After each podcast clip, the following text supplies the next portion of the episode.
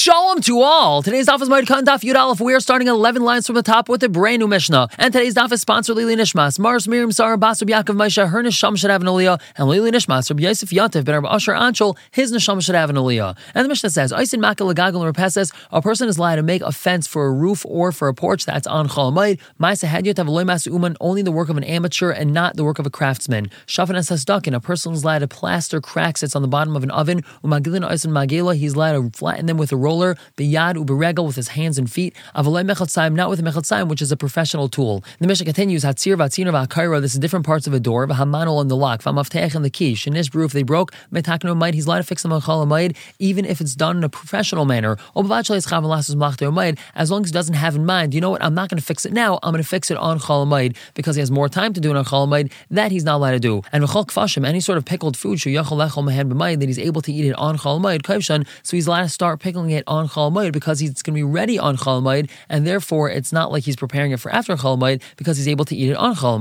Now the Gemara asks on the first part of the Mishnah, what exactly does it mean in Maisa Hedyot? He's building his fence in an amateur way. So if Yosef Amr, he says, he's using palm branches and different sticks and things like that, and that's not exactly the most professional fence. He's actually allowed to use rocks, he's allowed to take stones and build a stone fence as long as he doesn't cement them together. The Mishnah says, he's allowed to plaster cracks and he's allowed to even roll them with a roller. So now we ask, Hashta Magila Amrit Shari Biyada Now the Mishnah tells us that you're allowed to actually use a roller, so of course you're allowed to use your hands and feet. So the answer is Hachakam, this is really what the Mishnah is saying. Shafanes is Dakinu Magilin Oisan Ke'ain Magila Biyada Beregel Avole Mechaltzayim. You're allowed to put plaster on the cracks and roll over them in a way similar to how you would do it with a roller, but you're only allowed to use your hands and feet. You're not allowed to actually use a roller, and you're for sure not allowed to use a Mechaltzayim, which is a very professional tool. And the Mishnah said, Atzir Vatziner Vakar Vamav Maftech Shinishbrum Atakno You're allowed to fix your door in a normal manner, even if you're a craftsman or you're hiring a craftsman to fix it, that's totally okay to fix it in a normal way on Chalamayid. The Gemara asks many. We have a Mishnah that tells us Ad Yamav Hayapatish Maki Yerushalayim.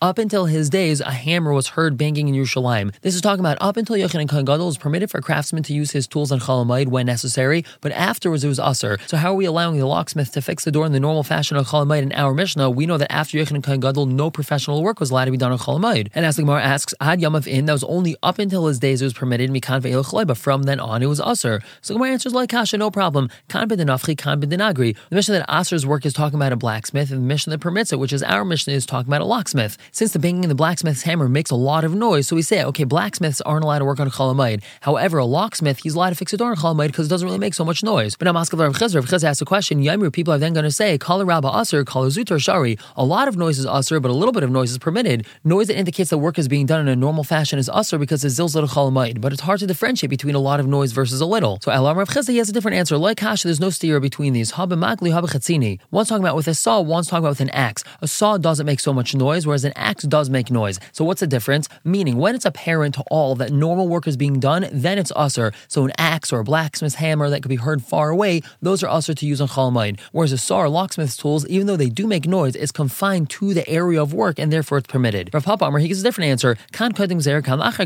Our Mishnah is talking about after the gzera, that Mishnah is talking about before the gzera. Now Rav Ashi Amr, has a different answer. Harab Yehuda, that Mishnah that Aser's work is Rabbi Yehuda, Harab Yesi, our Mishnah is Rabbi Yesi. Don Rabbi Yitzchak Baravdimi, he says, Mantano Shinu Emayid B'Davar Aved, who's the one that holds that even though you're doing a Davar Aved and Chalamayid, it's going to be a great loss if you don't fix it, so you're allowed to fix it on Chalamayid, but there has to be a Shinu, there has to be a difference, you have to make some sort of change. They're like Rabbi Yesi, that's not like Rabbi Yesi. Rabbi Yesi is our Mishnah, and he allows a locksmith to do regular work like normal, that's a Davar Aved. If you don't fix your door, someone's going to break into your house, so he allows normal work to be done without a Shinoi. And Amar Vina, he says,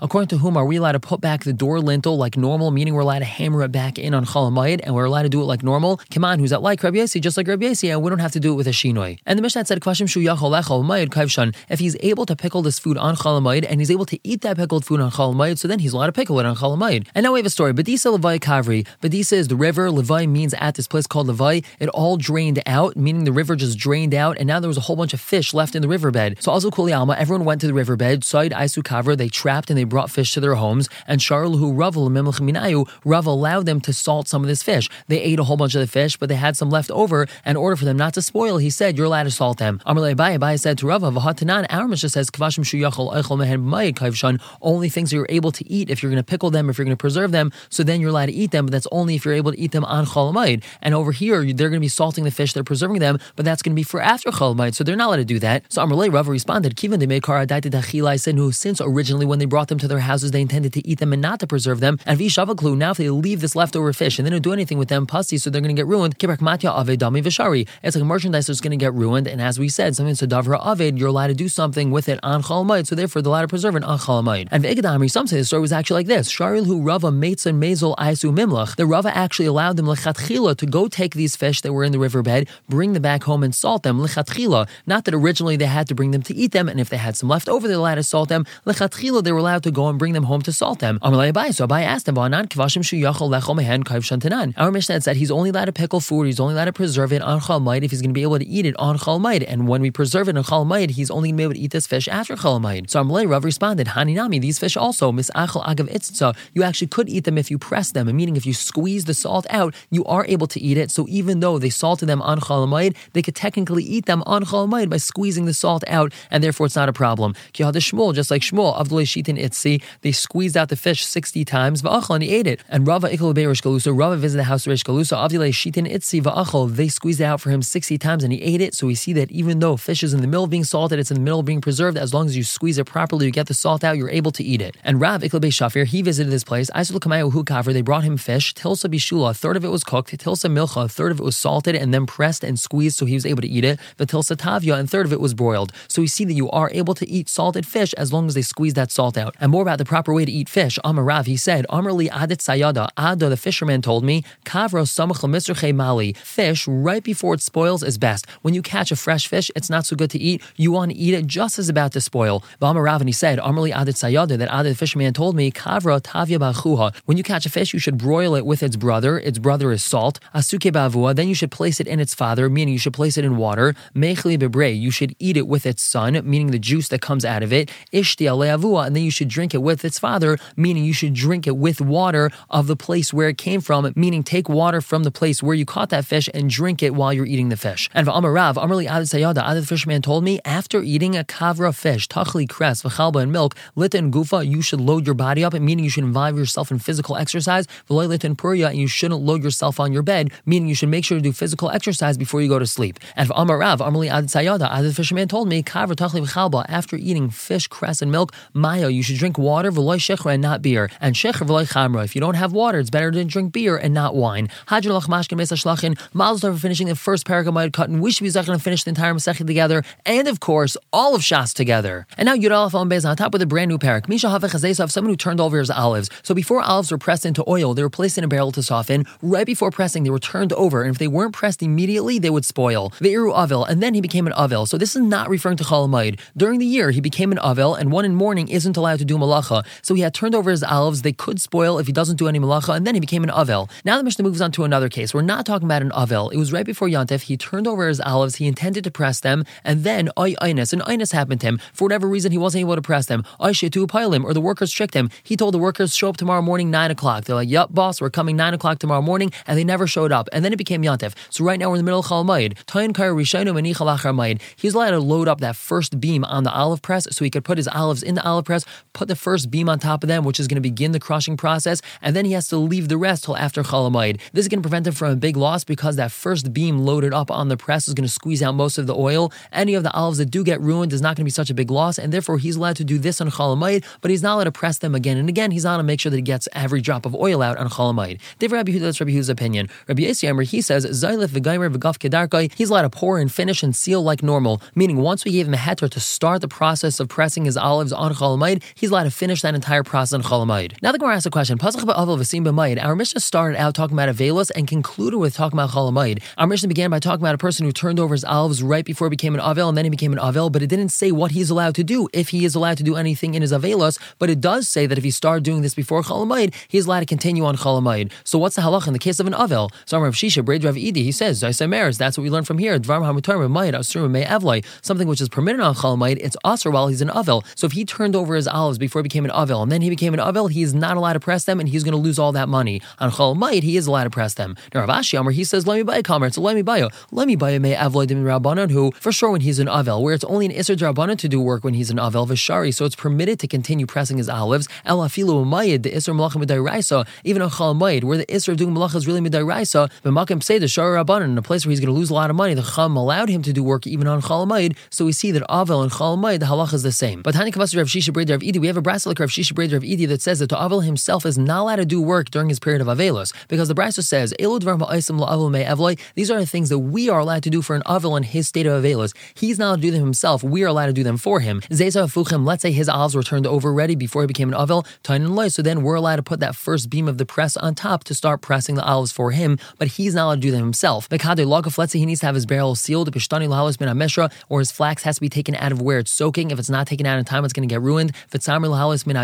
Or he has to take his wool out of the vat of dye where it's in. If it's not taken out in time, it's going to get ruined. Or we're allowed to water his field. Once it becomes his turn, these farmers had a round robin. They would say, okay, on Sunday is his day to go around watering everyone's field. Monday, it's that person's day to water everyone's field. And when it was his day, he actually was an Avil then. So we're allowed to water his field and everyone else's fields for him. But we see from here that an Avil is not allowed to do this work for himself, but someone is allowed to do it for him. So that's a riot for Rav Shisha Breder of Edi. Now the Brasa continues. Rabbi Huda Aimer, he says, Avzar and stay near. We're even allowed to plant a plowed field for him, Visada Haimedz Lapishtan, or a field which is ready to have flax planted. That's because if it's not planted right now, so then you're not going to be able to plant it and it's going to get ruined. Amr whereas the Chum told Rabbi Huda, Imlai Tizra Bacher, Tizba Afel. If he doesn't plant it in the earlier season, he's not going to undergo such a loss because he could really plant it in the later season. And Imlai Tizra Pishtan, if he doesn't plant it with flax, so Tizra Min Acher, he could plant it with something else. So it's not really such a pressure to plant it right now. So therefore, they argue with Rabbi Huda. Now, Rav Shimon Gamliel, he says, of his olives were already turned over, Ve'ensham Uman Elahu, and he's the only craftsman that's able to do them. And again, he's in the middle of a Vedelos. Kade of his barrel needs to be sealed, Ve'ensham Uman Elahu, and he's the only expert that's able to do it. Pishtani Lalis Min HaMishra, V'tzam Lalis Min HaYoira, if his flax needs to be taken out of where it's soaking and his wool needs to be taken out of the vat of dye, Ve'ensham Uman Elahu, and he's the only expert that knows how to take it out. Hareza Yasabitsina, he's able to do it in private and quiet so no one sees him because he's the only one that's able to do it. Yes, Ral Ken Amr Shimon Gamaliel, even more than that, says Rav Shimon